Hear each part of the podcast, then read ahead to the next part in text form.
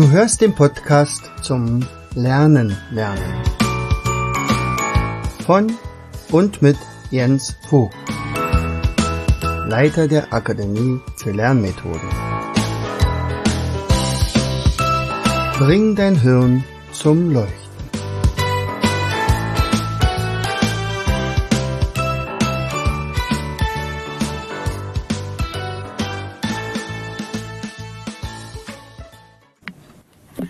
Hallo und herzlich willkommen zu einer weiteren Episode unseres Podcastes Bring dein Hirn zum Leuchten.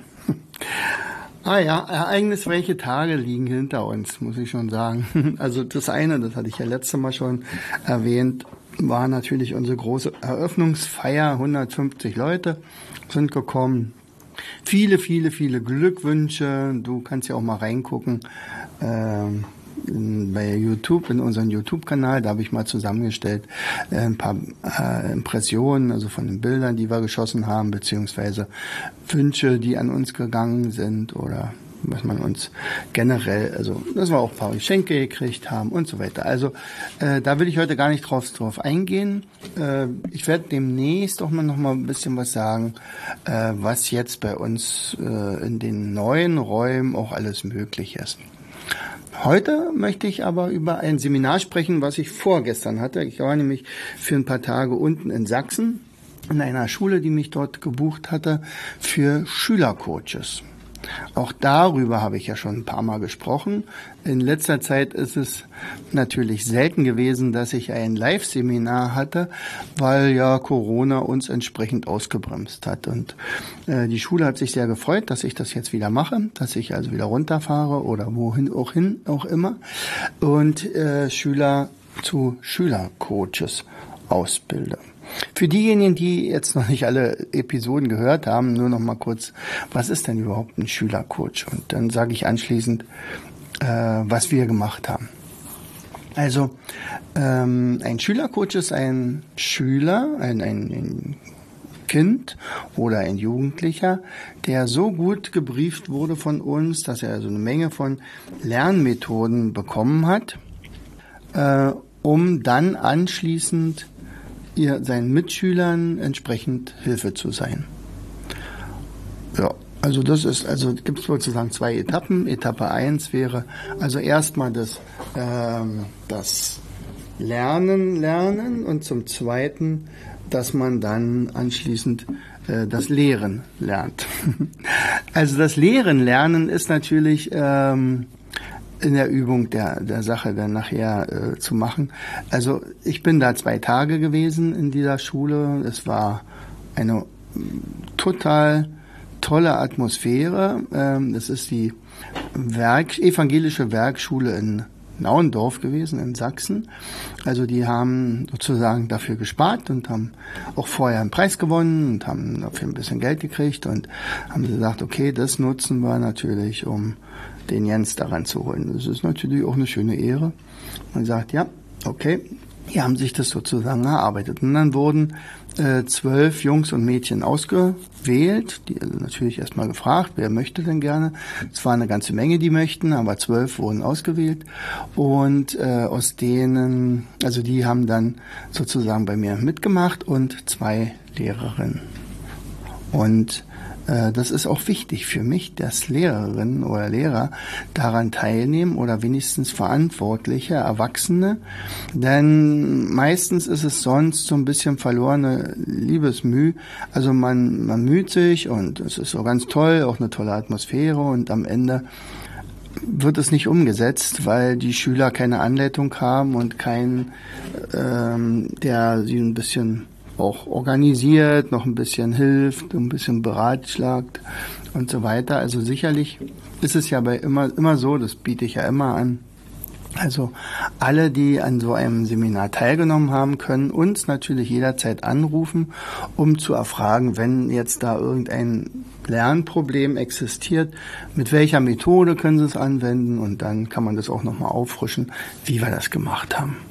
Aber wenn jetzt also tatsächlich ein verantwortlicher Lehrer da ist, dann ist es ganz klar, dann macht der vielleicht so eine Art Dienstzeiten, der richtet den Schülern vielleicht einen Raum ein oder wenigstens einen Platz in einem Raum, der guckt auch mal, was für Materialien sind da vielleicht noch nötig, und der sorgt auch dafür, dass die anderen Schüler von den Schülercoaches wissen.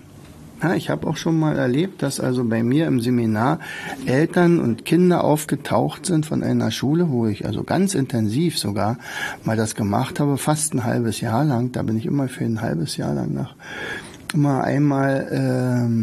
am Freitag nach Berlin gefahren. Das war wirklich in den Anfangszeiten, das würde ich jetzt nicht nochmal machen. Das ist einfach viel zu aufwendig. Und dann zu 2 Stunden hinten nach ihrem Unterricht nochmal 2 Stunden ranzuhängen. Und das waren immer nur Schüler. Da war nicht ein einziges Mal ein Erwachsener dabei. Und als dann die Erwachsenen, also als die Eltern mit ihren Kindern bei mir im Seminar auftauchten, dann stellte sich raus, ach, die sind ja aus dieser Schule. Er sagt, na nun, also ihr wollt wohl auch bald Schülercoaches werden. Da wussten sie nicht, was das ist. Und dann sage ich, naja, also da gibt's ja Kinder, die das also auch schon ziemlich gut können, und von denen war nichts bekannt. Absolut nichts.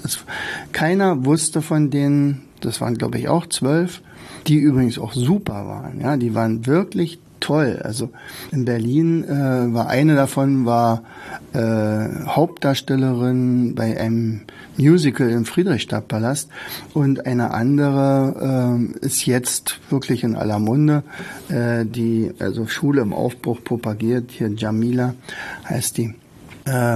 Aber das wusste keiner von denen. Ja, das war nicht so schön. So, also das war diesmal anders, und ich war auch schon das 2. Mal dort in dieser Schule. Also vor Corona waren wir schon mal da, und tatsächlich arbeitet man mit den Schülercoaches, die damals ausgebildet worden sind von mir, regelmäßig. Also es wird immer mal wieder aufgefrischt, dann wird nochmal drüber gesprochen, dann gibt es auch schon Partnerschaften und so weiter. Und das, die jetzt da waren, die waren eher die Nachfolger. Also irgendwann sind die ja aus der Schule raus, die Schüler, und dann braucht man sozusagen Nachwuchs und kann nicht dann erst wieder anfangen. Und das macht die Schule wirklich sehr gut. Ja, was haben wir gemacht? Natürlich haben wir so ähnliche Dinge gemacht wie in einem Potentialseminar. Ein bisschen intensiver vielleicht, und immer mit dem Hintergrund, du wirst mal Lehrer oder in Anführungsstriche Lehrer, aber du wirst also praktisch deinen Mitschülern Hilfe sein. Und dann haben wir natürlich das Mindmapping gemacht. Natürlich hatten sie auch schon Mindmaps gekannt. Also sie haben alle schon mal Mindmaps gemacht. Und als ich dann gefragt hatte, wer mag denn Mindmaps, dann meldete sich dann gar keiner. Ich sage, okay, na, warten wir mal ab. Vielleicht schaffe ich es ja, euch doch dafür zu begeistern. Und das hat aber tatsächlich nur, sagen wir mal, eine halbe Stunde gedauert. Und dann waren sie Feuer und Flamme. Sie waren auch, also sie mussten auch ein Mindmap zu Hause am Abend noch erstellen. Also die Ausbildung endete nicht an dem Tag, und das war wirklich schönes Wetter, aber es sind sensationelle Mindmaps daraus entstanden. Also sie haben wirklich einerseits verstanden, warum das Mindmappen so gut ist und wofür das alles eingesetzt werden kann, aber auch wie die Spielregeln sind. Und dabei haben sie in der Regel dann auch sehr schöne Mindmaps zusammengestellt. Ja. So, ja, was haben wir noch gemacht? Natürlich haben wir die Almut-Methode, die Gedächtnismethode gemacht. Damit haben wir sämtliche Länder von Amerika gelernt. In der richtigen Reihenfolge von Nord nach Süd. Aber das ist ja immer nur Mittel zum Zweck. Also man hätte sonst was damit lernen können. Irgendwas sollte aber dabei sein, was wir vielleicht auch später mal gebrauchen können. Und Erdkunde haben sie garantiert, und irgendwann wird auch Amerika behandelt. Also warum nicht da ein paar Länder ranhängen? Wir haben mit der Körperliste gearbeitet. Dort haben wir traditionell die Bundesländer rangehängt. Das war ja dann relativ leicht, erstmal Sachsen daran zu hängen und Brandenburg, weil ich ja aus Brandenburg komme. Naja, aber man hat schon gemerkt, also alle Bundesländer hingen, waren nicht abgespeichert vorher und danach dann aber umso besser.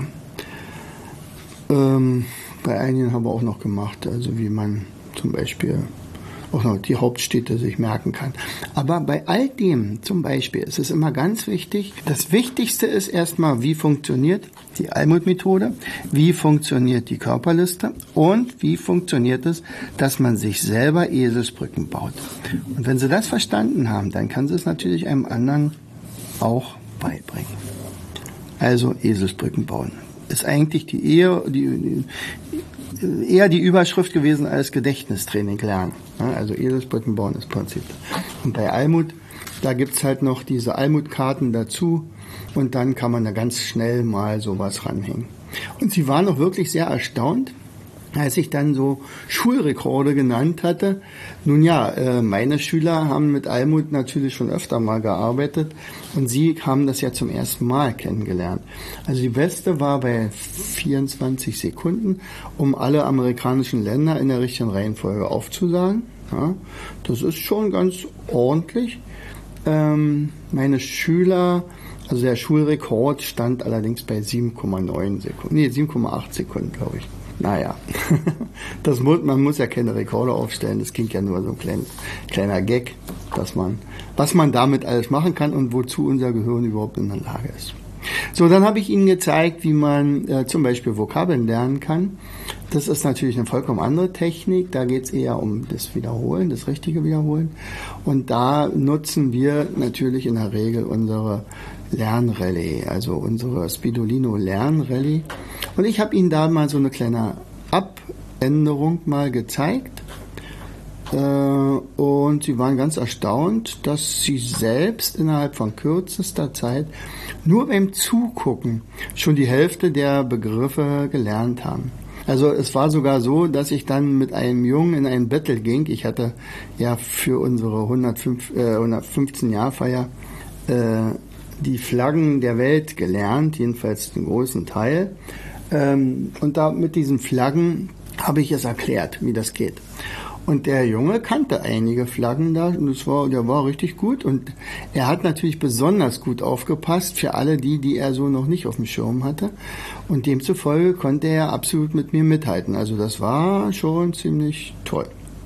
So, was haben wir denn noch gemacht? Natürlich haben wir Spitolino gespielt, wir haben Almut gespielt, zum Schneesturmspielen sind wir nicht gekommen, wäre vielleicht auch zu warm gewesen. Aber das sind so Sachen, die Sie eventuell dann auch noch nachordern. Ich habe Ihnen Memo-Flips gezeigt, also von meinen letzten Memo-Flips. Ich habe ja in einer der letzten Episoden darüber gesprochen, dass da wieder ganz tolle Sachen bei rausgekommen sind und dass ich ein bisschen traurig bin, dass das nun eigentlich dann zu Ende ist, weil ja ich ja dann nicht mehr in der Schule bin. Ja, und da waren sie auch ganz fasziniert von und haben auch gleich schon gefragt, wo man sowas kriegt und dass wir sowas auch mal machen würden. Ja, und diesmal war es zum ersten Mal, dass ich mit all den Techniken, die wir gemacht haben, wann man was wiederholt, wie man einen Vortrag aufarbeitet, wie man recherchiert und so etwas, das haben wir ja alles bearbeitet. Sie konnten das übrigens an einem Sketchnote, was Sie von mir bekommen haben, in Schwarz-Weiß immer ausmalen. Das ist übrigens auch eine schöne Methode, um zu gucken, was habe ich denn schon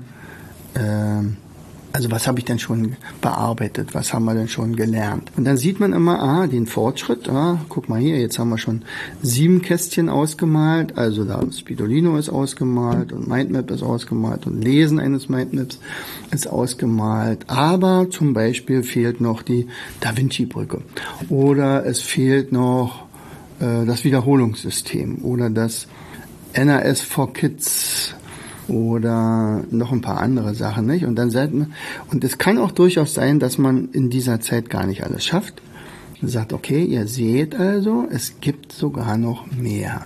das, was ich euch gezeigt habe, ist schon ein schöner Werkzeugkasten insgesamt, aber es gibt noch mehr. So, und unter anderem habe ich auch diese Enten- und Küken-Geschichte natürlich gemacht, weil es waren ja alles ausgesuchte Schüler. Alle 12 hatten also mit dem Rechnen nicht so die großen Probleme. Trotzdem waren sie höchst aufmerksam, als ich die Geschichte von dem Bauern, der bloß bis 10 zählen konnte, erzählte, um praktisch die Enten und Küken zu erklären. Und anschließend habe ich ihnen unseren Steinzeitcomputer dort, den Enten und Küken, addieren und multiplizieren, das Spielfeld gezeigt und habe ihnen gezeigt, wie leicht es ist, zum Beispiel vierstellige Zahlen miteinander zu addieren oder zu subtrahieren, subtrahieren da eher nicht, aber auch multiplizieren und so weiter. Und das Schöne ist dann immer bei solchen Sachen, also wie diese Aha-Effekte, die man erzielt, dass die Kinder wirklich von Anfang an durchweg konzentriert sind. Vielleicht liegt es auch daran, dass ich natürlich immer mit dem WQS beginne. WQS, Wissensquizspiel, nach Vera Birkenbiel. Wissensquizspiel muss ich vielleicht auch erklären, bedeutet, ich stelle eine Frage, die hoffentlich die Teilnehmer nicht beantworten können, aber beantworten müssen. So, und zwar auf diese Art und Weise, wie sie einfach sich irgendwas ausdenken. Also sie dürfen nicht sagen, ich habe keine Ahnung, ich weiß es nicht, oder sie dürfen auch nicht schweigen. Also sie müssen eine Meinung sich dazu bilden. Und tatsächlich ist es also so, dass dann sie zu Anfang natürlich ein bisschen frustriert sind, dass ich nachher, nachdem sie nach 30 Minuten Diskussion mit ihrem Nachbarn keine Antwort gefunden haben, aber trotzdem sagen müssen, also warum haben Ameisen seit 14 Tagen blaue Schuhe an? So. Das könnte zum Beispiel so eine Frage gewesen sein. Ja, und das könnte ja vielleicht so ein Symbol sein für mich, für eine Eselsbrücke in irgendeinem Merkding da. So, und jetzt könnten die sagen, Ameisen haben ja gar keine blauen Schuhe und das weiß ich jetzt wirklich nicht. Das ist verboten. Und sie dürfen nicht die Schulter zucken und sagen, keine Ahnung. Sondern sie müssen sagen, das ist ja ganz klar, also Ameisen, da gibt's jetzt dieses Ameisenvirus und tatsächlich hat man herausgefunden in Ameisenkreisen, dass also blaue Schuhe vor diesem Virus schützen. Also irgendwas aus der Luft gegriffen ist. Und jetzt kannst du natürlich sagen, was ist denn das für ein Quatsch? So ungefähr habe ich übrigens auch gedacht, als ich das von Vera Birkenbiel damals kennengelernt habe. Will die uns jetzt vorführen oder will sie uns einfach nur zeigen, wie klug sie ist und wie dämlich wir? Nein, ihr Hintergrund ist natürlich ein ganz anderer, weil im Laufe des Seminars, in meinem Fall häufig auch im Laufe einer Unterrichtsstunde, wird genau diese Frage beantwortet. Und irgendeiner aus der Runde merkt das immer, ach, das ist ja die Antwort auf die Frage von vor 2 Stunden oder so. Ach, deswegen haben die blaue Schuhe. Ja, also zum Beispiel. Oder das ist eine Eselsbrücke gewesen. Oder welcher Vogel vermag es, Tierstimmen nachzumachen? So, und dann denken natürlich alle immer, ja, Kuckuck. Quatsch, Kuckuck haben sie da ja gesagt. Nein, Papagei meine ich. Und in Wirklichkeit ist es ein ganz anderer Vogel. Auch kein Bär oder wie sie alle heißen, Kakadu und so. Nein, es ist ein anderer Vogel. Und der macht das ganz bewusst. Aber welchen verrate ich nicht. Du kannst ja gerne in mein Seminar kommen. Da kannst du das eventuell erfahren. Siehst du, genau das ist es nämlich. Ich sage, was ist denn das nun für ein Vogel? Und dann fängst du an zu recherchieren und sagst, sag mal, welche Vögel sind denn das?